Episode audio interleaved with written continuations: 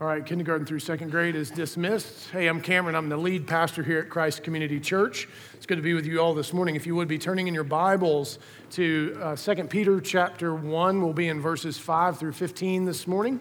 And so I uh, just want to catch us up uh, on a couple things. We don't want to forget how it is that Peter referred to his audience in 1 Peter. So uh, this is not rhetorical. Josh has already kind of got you guys warmed up just a little bit. Um, and so, uh, what's the phrase that Peter uses to describe them? What are they? Elect exiles. Now, wh- why is that? What, what, relationship is first being uh, emphasized in, in that phrase? Elect, which means that their relationship with God is the most important thing. It really is. It is the most defining thing about them. And in that phrase, elect, as, as Josh rightly told you all, our faith doesn't rise from us. It doesn't come from us. It's not something that you muster, it's not something that you can look inward and find. It is something that you can cultivate. We're going to hear that from Peter this morning. Uh, but, but it doesn't originate with you, it originates with God. It is God who first did what with us? Judged us, right? No. What did God do first with us? He first loved us. Uh, and he loved us so much that the judgment for us as elect falls fully and thoroughly up, upon. I'm not having a stroke, am I? The lights are doing something weird. Okay. I just want to make sure. It's been a long week. Uh, and so, uh, so uh, the fact that he loves us first and the judgment falls fully and thoroughly upon Christ means that we are set free and that we are set free to worship and, and live and bear the image of God for the life of the world. We have a purpose, and that's what Peter's been trying to communicate is you're here for a reason. The, the fact that you didn't immediately, uh, to use some phraseology, get raptured up into heaven when you were saved means that you've been left here for some purpose. And God, in great glory, our Abba Father says, Join me in this redemptive work that I am doing in this world.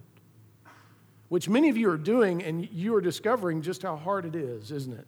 To love broken people who've been hurt by other people who, who just are wrestling with all kinds of stuff. Uh, I don't know that there's a week that we come in here that there isn't someone who's wrestling with something of great significance. And God says, But first remember who you are. You are mine. And then he actually uses a, a, reference to our relationship to the world. Uh, what's, what's that phrase? What does he call us? We're exiles. Now, that means we don't have to care about the world, doesn't it? That means the world can go and burn for all we care, right? That what he says?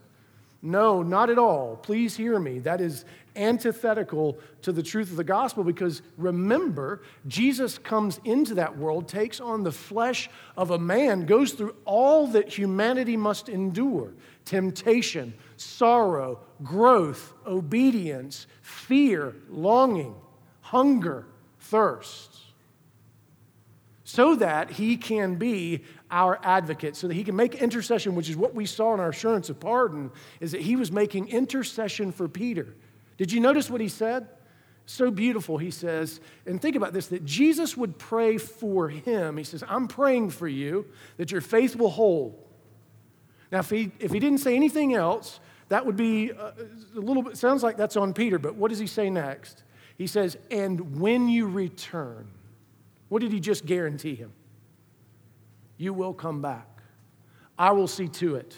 You will, and when you do, strengthen the brothers because they're going to go through something very similar to what you're going through. Take heart, use your suffering. Remember this, Peter says, offer up your broken cup so many times in that first letter.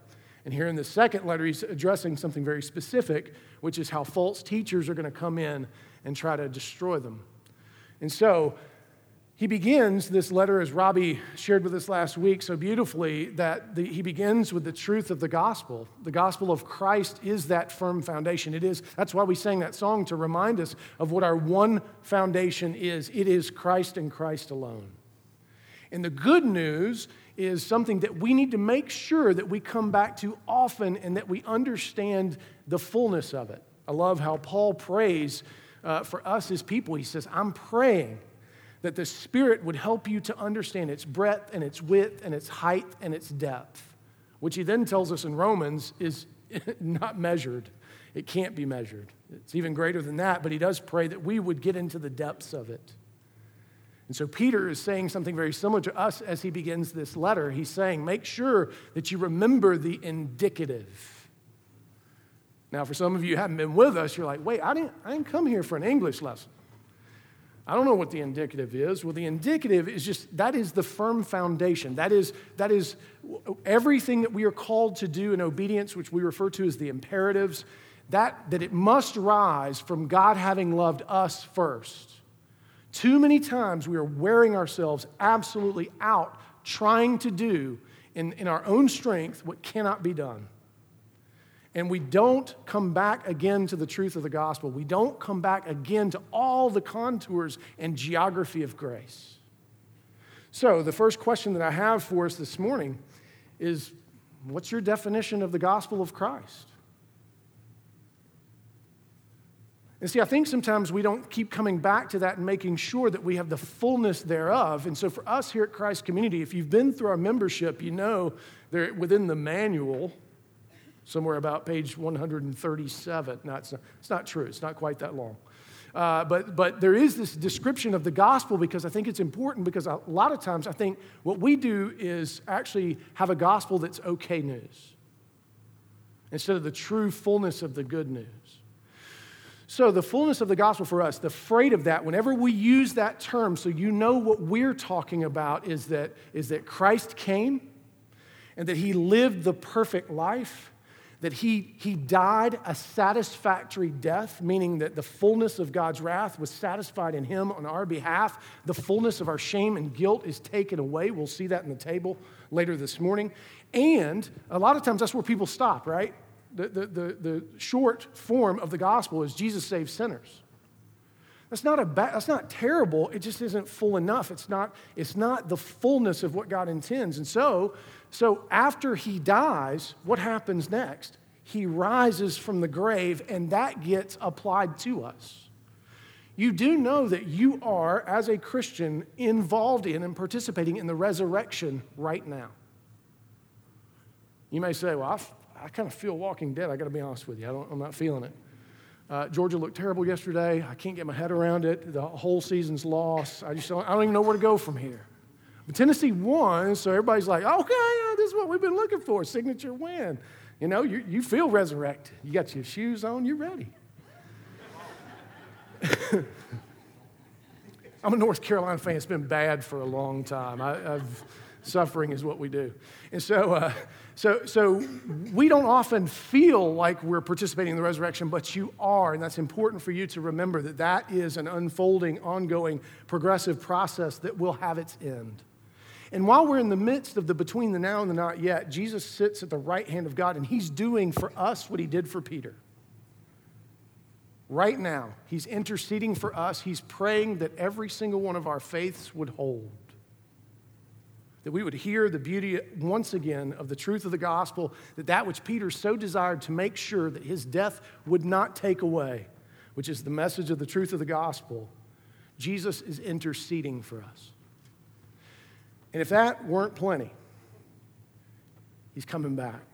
And when he comes back, he's going to make all things new. At long last, at long last, all pain and suffering will be taken away. Every tear will be wiped away. All that haunts us, all that gives us sorrow and lament and confuses us and grants us despair and causes us to wonder if God is really there, will long be gone. Because we will behold in fullness at long last as resurrected, glorified ones.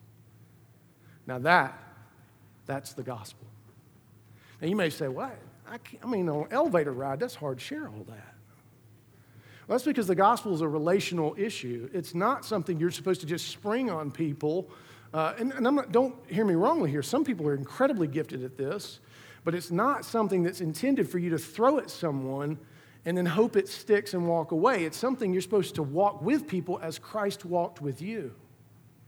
It's to be a relational exchange, not a commodity. And so it's critical that when we hear the word gospel, we get all of that. And that we are meditating on how different aspects of that are important in various places in our lives. For instance, when you're battling shame and guilt, which part of the gospel uh, is most beautiful to you? Should be the crucifixion of Christ, as, as odd as that seems to sound to our ears. For those of you who are struggling in obedience, it should be the resurrection of Christ that emboldens you, his, the fact that He's interceding for you. Praying for you should mean something. That should, that should give you great hope. That should give you joy and peace. But too often, I think we don't turn there first. We are so, so crazy pragmatic. I am numbered among you. We turn to ourselves first, and only when we finally hit kind of that despair point do we turn to, to God to fix all that, as if He hadn't already fixed it. And so, as we step into this, let's remember, because now we're going to be, uh, I mean, for those of you, you feel like Peter's been telling us lots of stuff to do right? If you've been paying attention, it was like he's calling us to do this, he's calling us to do that. Who's got time to do any of this stuff? But really, he's saying the same thing over and over again in very different ways. What he's saying is cultivate that which you have been given. Cultivate it and live it out for the life of the world. That is the short story of it. And part of that is you have to, he, he talks about the mind an awful lot. And that's something that we as Christians, unfortunately, get accused of uh, either falling in the ditch on either side. As Presbyterians, we get accused of being eggheads who only care about theology and intellect and don't really apply it in life. And then, and then as far as the anti theists of the world, of which I was numbered among them, uh, the accusations that Christians, you don't think about much of anything at all. And you're guilty of not thinking biblically. You're guilty of not being able to apply this in varying circumstances in the world. And so, what we want to do is be people who cultivate our minds and our hearts and, and, and, the way in which we live for the life of the world so that God's glory would be manifest, so that the family could get bigger and bigger. Listen to what D. Martyn Lloyd-Jones, or the good doctor, says uh, about this. He says, The first statement of the gospel is not an exhortation to action. Did you hear that? The first statement of the gospel is not an exhortation to action. So, what he's saying there is you're not being told to do anything when, when you first hear the gospel. And it has nothing to do with action or conduct and behavior. Before humanity is called upon to do anything, we must have received something. Before God calls upon a person to put anything into practice, He has made it possible for the person to put it into practice. It is because of His great love that we are not overcome. It is because of His great love that we can actually live out and do what He's asking us to do. And that's what Peter sets up here. Um, if you notice, he says it's because of the, the, the divine and great and precious promises of God that we are able to live in, in the, and be partakers of the divine nature. You have access to all of the spiritual blessings. Everything you need to do this is given to you. That's how good our Father is. And we in humility should recognize that it is arrogant to think, now follow me for a second. It is arrogant of us to think that if it required Jesus to die, rise from the grave, ascend into heaven, come back and make it all new, and by the way, this thing called the Holy Spirit, which is part of the Trinity, that's also God to indwell you, to empower you. Oh, and by the way, this thousand page, multi columned book on onion skin paper. I don't, I don't know why that was needed to be a thing, but apparently it is. Uh, but this thousand page book, multi columns, that you would need all of that to do what he's asking you to do. How arrogant is it for us to go, I'm not going to use any of that? I'm going to try to do this on my own. I'm going to try to, to give birth to eternity in the hearts and lives of men and women just on my own. When you say it like that, Cameron, it's kind of harsh, isn't it? It is arrogant of us, and we need to recognize, and Peter's calling us to humility. And we, we, we are guilty, aren't we? Of prayerlessness and, and powerlessness because we have relegated the Holy Spirit to something way far away or something we don't want to get near because Lord knows you could wind up in China living in a yurt. Because that's, that's where God would have to send you. You're, that awesome. Right? And so uh, that just isn't true. You might wind up in China in a yurt after all, but that's only because He calls you, empowers you, opens the doors, makes a way, and gives you everything you need. But in the meantime, let's just try loving our neighbors right here. And so, as we turn to the text, I want to read verses 1. Uh, this is chapter 1, verses 5 through 11. This is the call to make every effort to make your calling and election sure. If you would hear the word of the Lord this morning. For this very reason, make every effort to supplement your faith with virtue, and virtue with knowledge, and knowledge with self control, and self control with steadfastness, and steadfastness with godliness, and godliness with brotherly affection, and brotherly affection with love. For if these qualities are yours and are increasing, they keep you from being ineffective or unfruitful in the knowledge of our Lord Jesus Christ. For whoever lacks these qualities is so nearsighted that he is blind, having forgotten that he was cleansed from the former sins. Therefore, brothers and sisters, be all the more diligent to make your calling and election sure. For if you practice these qualities, you will never fall. For in this way there will be, you will be richly provided for an entrance into the eternal kingdom of our Lord and Savior Jesus Christ. Now, let's make sure we're following the grammar of the text here. He says, for this reason.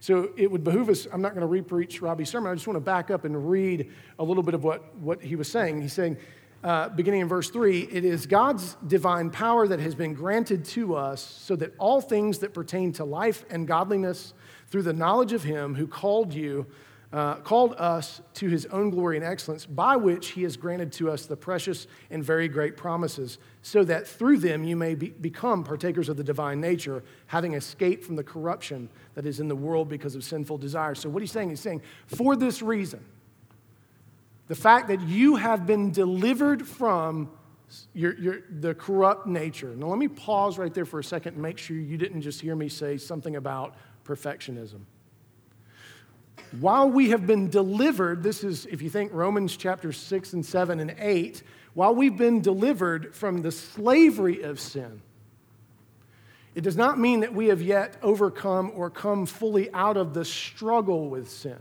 Do you understand? It, what that means is this is that you no longer are a slave, which means you have everything you need to deal with the temptations that befall you. It is not a foregone conclusion that you will be destroyed or that you will be taken over or given over to your passions and lusts. Now, why do you think Peter is trying to make sure that we hear that? Well, what's the first excuse that most everybody on the planet makes for anything they've ever done wrong, beginning with the smallest of children all the way to the oldest? What?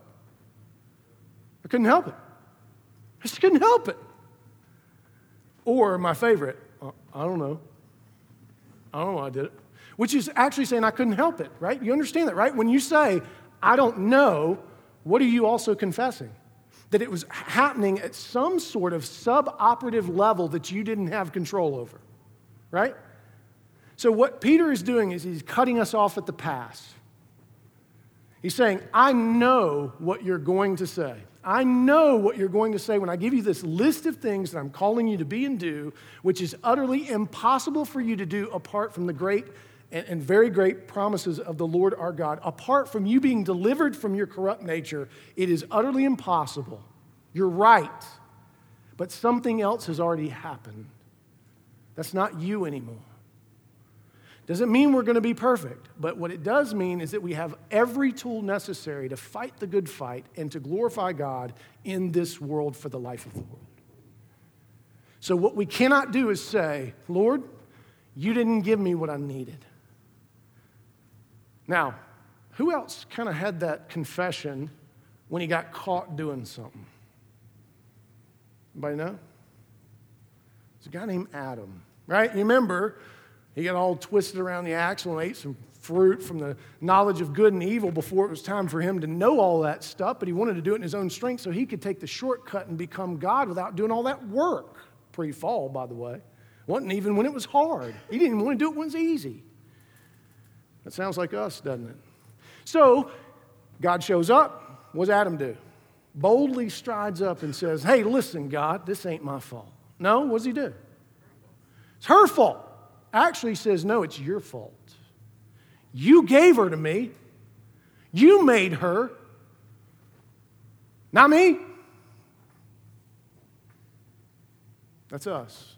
And so Peter's reminding us of that's no longer you in the first Adam. You are now in the second Adam. You are now in Christ. You are in union with Christ, and all excuses for your behavior are gone. You do what you do because it's what you wanted to do. You do what you do because it's what you've cultivated. You have reaped this, and now you will sow. And what he's trying to say to us is, you have what you need to do this. I'm not, he's not placing a yoke upon us that'll destroy us. Now, the list that he gives, he says, uh, as he, as he says, he says, for this reason, and, and this is tough, make every effort. How many of you are out right there? Like, I don't need to, uh, we could, let's do communion and go home. Make every effort? What's that mean? How's that supposed to happen in, in the world that we've created with, with all of our busyness and all of the things that we do? I don't have time to make every effort. Right? Isn't that our confession? Well, it's funny. We do have plenty of time, actually. It's just what we've prioritized it for. Yes, we're all fascinating people. It's like, I don't have time for all this stuff. And yet, and yet we seem to find time for the things that we really care about. Right? It's actually an exposing of what it is that we actually love, what is most important to us. And when we say, I don't have time for the means of grace, what we're saying is, I don't really love those things, and I really don't love God. And more importantly, what you're saying to your neighbors, I don't love you. I love me some me. So when he says make every effort, he's not saying quit your job. He's not saying uh, give up the things that you love. What he's saying is recognize that there is no sacred secular distinction and that everything you do can actually is moving either toward this or away from this. So wouldn't it be wiser instead of you feeling like you're being drawn about for reasons you don't understand for you to knowingly consciously make every effort to grow in the gospel. And again, I don't want you to hear me say, therefore, you must read your Bible three, four hours a day. I don't even think that's productive for most people. I really don't. And, it, and, it, and, and, you might be better off in, in, reading one verse and just sitting there for, with it for a while or, or carrying it around on a little note card or something and meditating on it letting it get into your soul, talking to others about it, engaging in community. Making sure that you, you pray uh, both in season and out. That means your popcorn prayer in the car, like mine, every time I get in the car now. Lord, help me glorify you as I'm about to get on 285. Uh, which is probably, I probably should just get an Uber. that's, that's probably the solution to glorifying God on 285, as I've been traveling a good bit this week. And so, and so uh, so it's important that we recognize that, that he's not saying we have to give everything up and only become like shut off hermits. It's not what he's saying. He's saying you need to recognize that all of life is spiritual and nothing is neutral. And how you're leveraging those things, how you're seeing them, how you're hearing is affecting you one way or the other. It's wiser to cultivate in a way that, that heightens your senses. He says, make every effort to supplement now, this, this term in the Greek is actually a term that was used in theaters. So, when someone was a benefactor, they would supplement things. So, they would add to in great generosity and grace. And so, what he's saying is, you've been given all this stuff already by a great benefactor. Now, you add to it, you, you build it up, you cultivate it generously. And he gives a list, and these lists were not uncommon in Greek culture lists of virtues and things of this nature. There's a couple of ways we could read this list. We could read it as a distinct chain that you, you got to start with faith and then move to virtue. You can't, you can't skip down to love until you've done the others first. That's not what Peter intends here. It's not intended to be linear. What he's saying is, and oftentimes we miss this, somebody help me out. Is it the fruits of the Spirit or the fruit of the Spirit? Fruit, singular as a whole. You can thank Tim Keller for that insight. And so, uh, and so it's not that they are taken apart and, and they're individual, it's how they work all together. So this list is intended to be part of a whole, a holistic view of our character and how we actually evidence and, and, and reveal Christ. Because Christ is all of these things at all times. And he dwells in you. You understand? And he's interceding for you. And so, what he's saying to us is these things need to be cultivated in whole. Like you can't tear them apart. Now, you will find yourself at times uh, flagging in some more than others, right? It's just true. Uh, probably the one we flag in the most is just love or brotherly affection. Those seem, maybe that's why he put him at the end of it, because he knew he didn't want to discourage us right out of the gate. But it's important that we have an understanding of how each of these things is different. So in your bulletin, you have a chart that has each of them hopefully defined real basically. Um, and I want to go through that just, just fairly quickly, and it's something that you really you need to meditate on these things. You need to take this with you. And for those of you who are in small groups, you'll have a chance to discuss it. For those who aren't, I would encourage you meditate on what each of these mean and, and how, it is, how it looks in and through your life. But the first is faith, and Josh did a great job of defining it. But it's, what it is, it's a sure hope in the promises of God. Too often, I think that we think faith is this white knuckling, I'm not real sure, but I'm going to close my eyes and hope it goes okay. No, because we know what Christ has done on our behalf and what has been given to us because of uh, verses three and four, we have a firm foundation.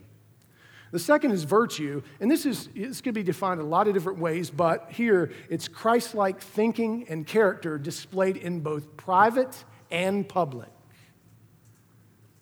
If your virtues are only you clean up good, you show good, because grandma told you if you didn't, if that's all it is, then is it re- do you really possess that as a virtue? Is that part of your character? The answer is no. And so the, the, the striving, the cultivating ought to be that my who I am in private ought to be who I am in public. There should be continuity. Knowledge is just the practical understanding of the scriptures and the work of Christ. He talks a lot about knowledge in this letter and how that combats false teaching. We should know Christ. We should know each of the things that we've talked about previously in the gospel. We should know what he has done for us. Self control, he talked about this in, in the first letter. This is the mastery of our passions according to wisdom. If, if a lot of us stand, we, we fall here. We don't have control of our passions. We don't have control of our tempers. We don't have control of our mouths. We don't have control of our thoughts. We don't have control of our eating. We don't have control of hardly anything if we're not careful. And so, this, this is to actually master our passions according to wisdom. And then, steadfastness is just firmly founded in the gospel and its practical outworkings. This means that you, you are consistent. Isn't that a critical thing to be? How many of you really enjoy dealing with inconsistent people? You're like, it's so awesome. It's like you're dealing with somebody new every day, but the same person. Godliness is just the reflection of God's attributes in and through our lives. Again, let me remind you Exodus 34, 6 and 7 is a great place to go to see God's confession of himself, his attributes clearly and beautifully stated. We should possess those and display them. And then brotherly affection is a selfless care and concern for the saints, and love is selfless care and concern for those who are not yet saints. It is that we would love the world.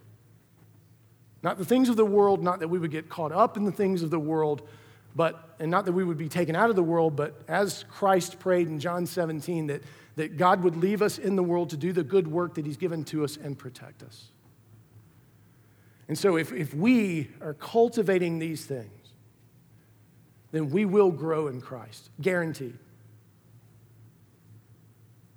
And if we are cultivating these things, it will help serve as a protection against our own temptations. It will not make you perfect. Because as Peter has so beautifully displayed through his life, the struggle is real. And too often I think that we think struggle equals sin. No, that's not true. It's how we struggle. It's which way we run when we fail. Which way should you run?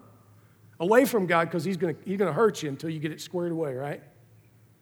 Which way should you run? Toward God because Christ has made the way for you to come and receive everything that you need in a time of trouble both mercy, which is forgiveness and the reminder that you are not guilty, that you, not, you don't have to walk in shame, and grace, which is the power to walk upright, resurrected in the power of Jesus Christ. So, what Peter says here is that these things help to bolster us and it keeps us from acting as if we aren't saved. Notice the language that he uses that those who don't possess these things, those who aren't growing in these things, it's as if they are nearsighted and blind. They are unable to see the goodness of God in this world. They are unable to see the goodness of God in themselves. They're unable to see the goodness of God in all the things around them. And Peter's desire is that we wouldn't walk in darkness again, that we wouldn't, we wouldn't return again to the things that are killing us. It takes humility to say those kind of things to us and love us that way. And notice what he says that the result of cultivating these things is that you will receive the victor's welcome in heaven. You will hear, Well done, good and faithful servant. Not because of the number of people you've seen saved, not because think about this. How hard it, think about it, isn't it hard enough to try to do this stuff in your own life, right? Can we confess that? Anybody here like, man, I got something riding high on this. I don't know what you're talking about.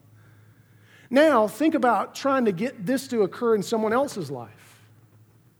For those of you who are married, for those of you who are parents, for those of you who have siblings, for those of you who are born, just want to make sure I got everybody, miss anybody.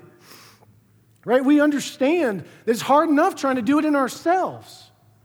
How cruel would God be if He said, I'm going to judge you based on the result you can gain in someone else's life? Oh, and by the way, they're as badly fallen as you are. Praise God.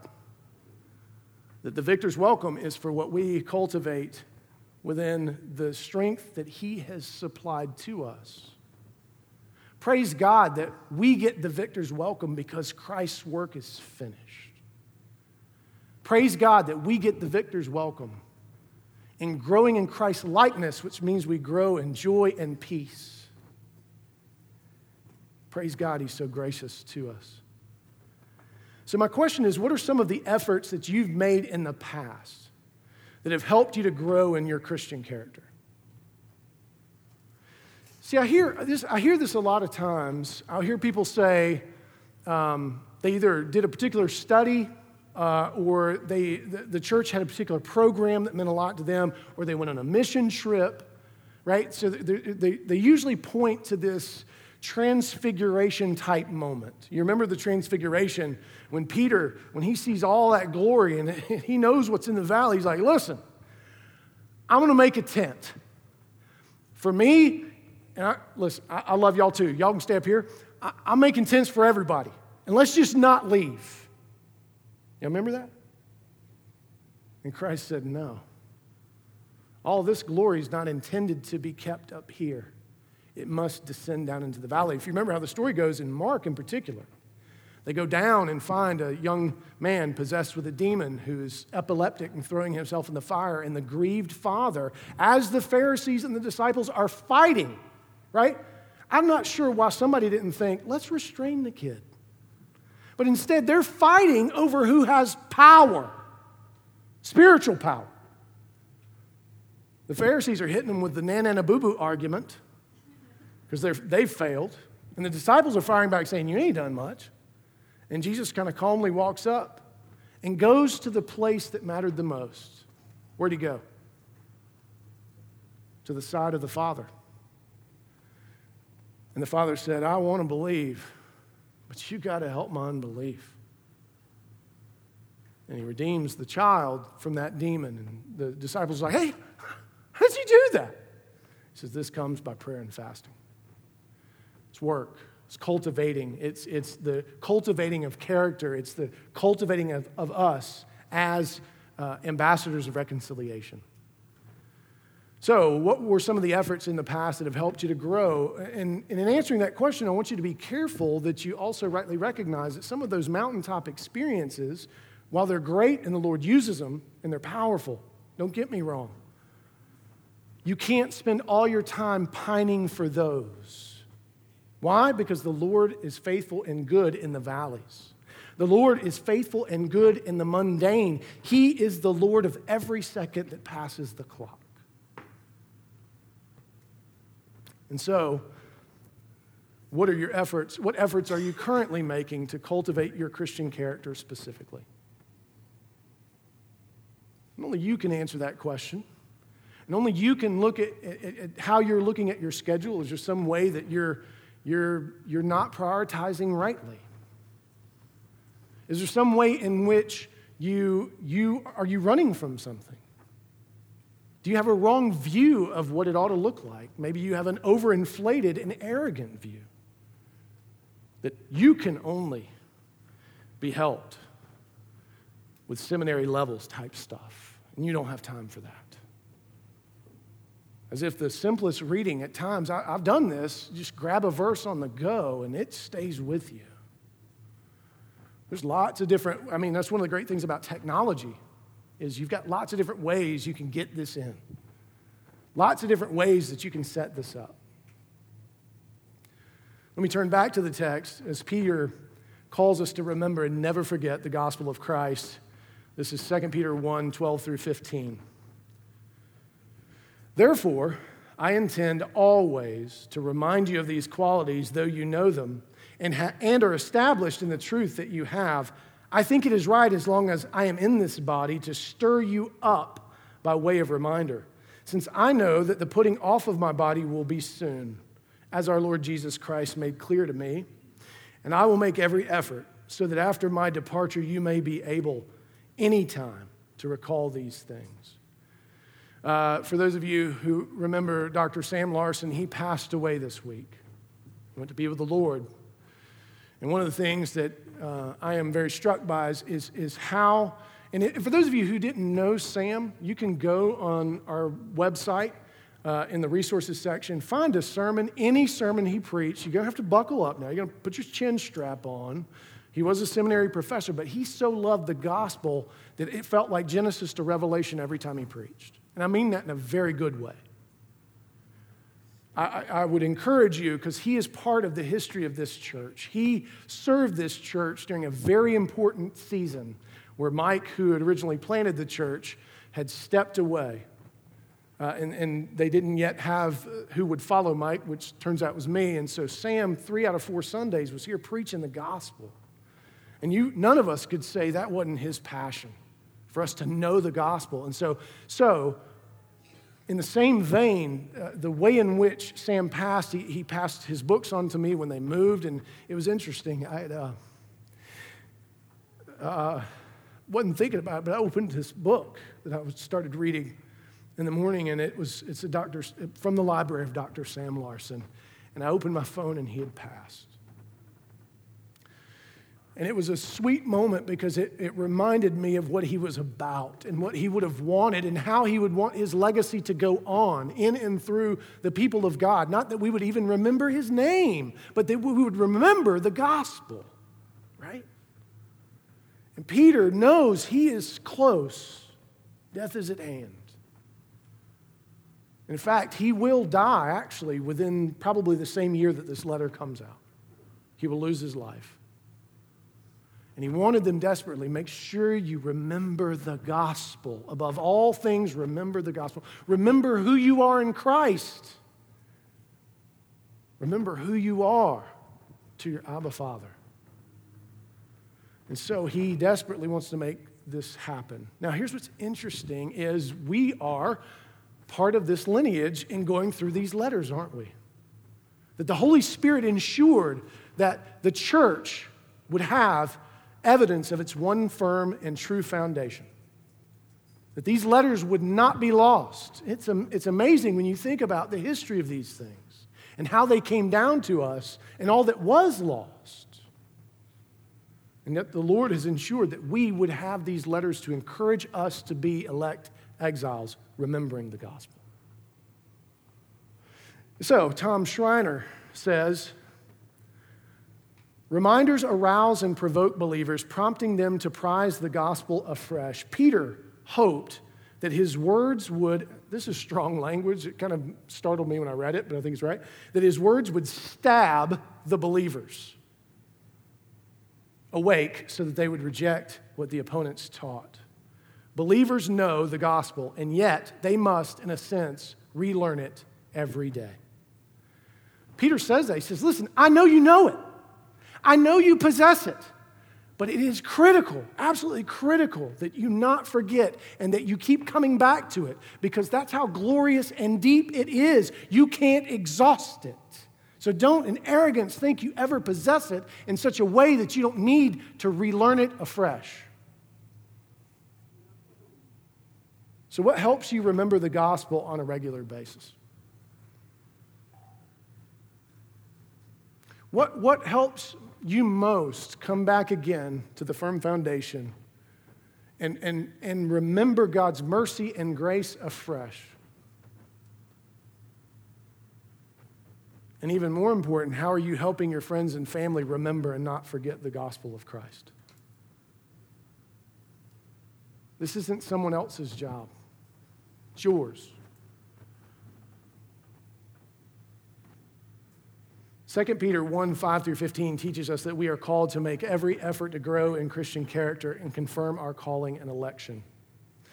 And we are to remain firm on the foundation of the gospel of Christ by regularly remembering. It's one of the reasons we talk about remembering a lot around here, because the Bible talks about it a lot. But that's the beauty of the Lord's Day Sabbath, is that it, it, it calls for us to remember. Again, one of mine and Susan's practices that I would encourage you to do and, and do this with your family because it trains your vision and ears, is to take time at some point this day and, and reflect on the previous week and ask the question where has God been good? We're, we're so quickly entitled, we, we are so quick to see where all the deficits are, right? We just do. We're, we're, we're critics by nature um, I, whether it's music or sports or movies or books or preaching or church or whatever it may be, we criticize first, almost always. There needs to be a ceasefire in that somewhere within the architecture of your week. The Sabbath is a beautiful place for that. It's also a great way to help teach your children. If you're worried about your children being entitled, this is a great way to train them up to see the goodness of the Lord and that what they have and possess in Him is greater than anything the world could offer them. It's interesting. I've been reading, uh, and the movie just came out. I read the book Beautiful Boy by David Sheff. Um, if you're not familiar with it, it's the story of his son who gets hooked on methamphetamine. The son, Nick, wrote a book called Tweak, and I'm in the middle of that, and it's rough. I mean, but I come from an addiction background, so it's nothing that I'm not familiar with. But it's interesting how Nick describes why it is that he became an addict. He says, and it's, and it's fascinating, he says, I became an addict because I did not feel whole. And the first time I took methamphetamine, it's the first time I ever felt whole. And I've been chasing it ever since. But the problem is that methamphetamine doesn't make me whole. It made me feel whole, but all it has done is destroy me piece by piece. And it will, it will not be satisfied until there's nothing left. That's fascinating. So if we are concerned with what our children and their wholeness and our own, by the way, then a great place to start is to remember the gospel. Great place to start is to pause at some point in our week, Sabbath being a great place to do it, and remember how God has been good. and that we are not entitled. We're elect because God loved first. We've not been left without the resources that we need. All of his precious promises are ours. We have the fullness of the yes and the amen in Christ. So, as we close out this sermon and transition into communion, let me read uh, this quote from Dick Lucas and Christopher Green. He says, Peter is convinced that true Christian knowledge is not irrelevant book learning, but that it changes the Christian and then impacts the world. Did you hear that? This is not irrelevant book learning. It's something that ought to change us in such a way that the world around us is deeply impacted by it. So, as we transition to communion, the, the great thing about communion, if you remember what Jesus said, what did he say? Why did he say, do this? In remembrance of me. And, and if Jesus thought we needed to remember often, what might that tell you about our ability to forget? It's high. And uh, he wanted to make sure that we would not allow the world to tell us we are something and someone other than what God has declared over us in Him, right? So, the beauty of us getting to come to this table this morning, after we've heard the, the imperative, the call to cultivate our Christian character, is that you know you'll be nourished to do that in and through this broken bread and this overflowing cup, right? And so, as you uh, have opportunity this morning, we're going to meditate on both, both parts, both elements of the table. And so the first uh, that he had, the elders can go ahead and come forward, is that he, he took bread, and you remember they were, they were sitting around having a meal together, and he took something that he knew that they would have a regular relationship with, like we do, bread. Um, and so he wanted it, them to, to see that it's in the simplicity of the everyday that the gospel is so profound and that we shouldn't forget that he is infused in and participates in everything, every aspect of our lives. And so he took bread and he says, This, this is my body, and it is broken for you. And in saying that to them, what he was communicating is that the fullness of their shame and guilt, fullness, that's crucial because too many of us don't believe uh, that, that he really did the fullness. Right? We, we, we, believe he did a lot of really good, it was, a lot of good was done, but there's, you know, you don't know me. I'm kind of unique. My sin's unique. It's not like anybody else's. Again, that's arrogant for you to think that, by the way. There's nothing new east of Eden. There just isn't. We're not, we're, we're, we're not even the technology, all the things that we have at our disposal, we're not really doing anything very new with it. We're just doing the same old stuff in a different era. And so, what he's saying is, your sins, past, present, and future, have been dealt with. Your shame and guilt, in, in its totality, is dealt with on the cross. And God's wrath is completely and utterly satisfied. You never, you never have to fear running from Him again. In fact, because of this broken body, you run to Him, not from Him. So, as you receive the bread this morning, if you would meditate on the gift that it is that you get to run to Him, not from Him would you meditate on how glorious it is that your shame and guilt, even if you continue to wrestle with it, it has been defeated. You get to wrestle as a victor. You get to wrestle as one who has truly overcome. Let's pray. Father, thank you for the broken bread. More importantly, what it signifies and seals, which is the broken body of Christ.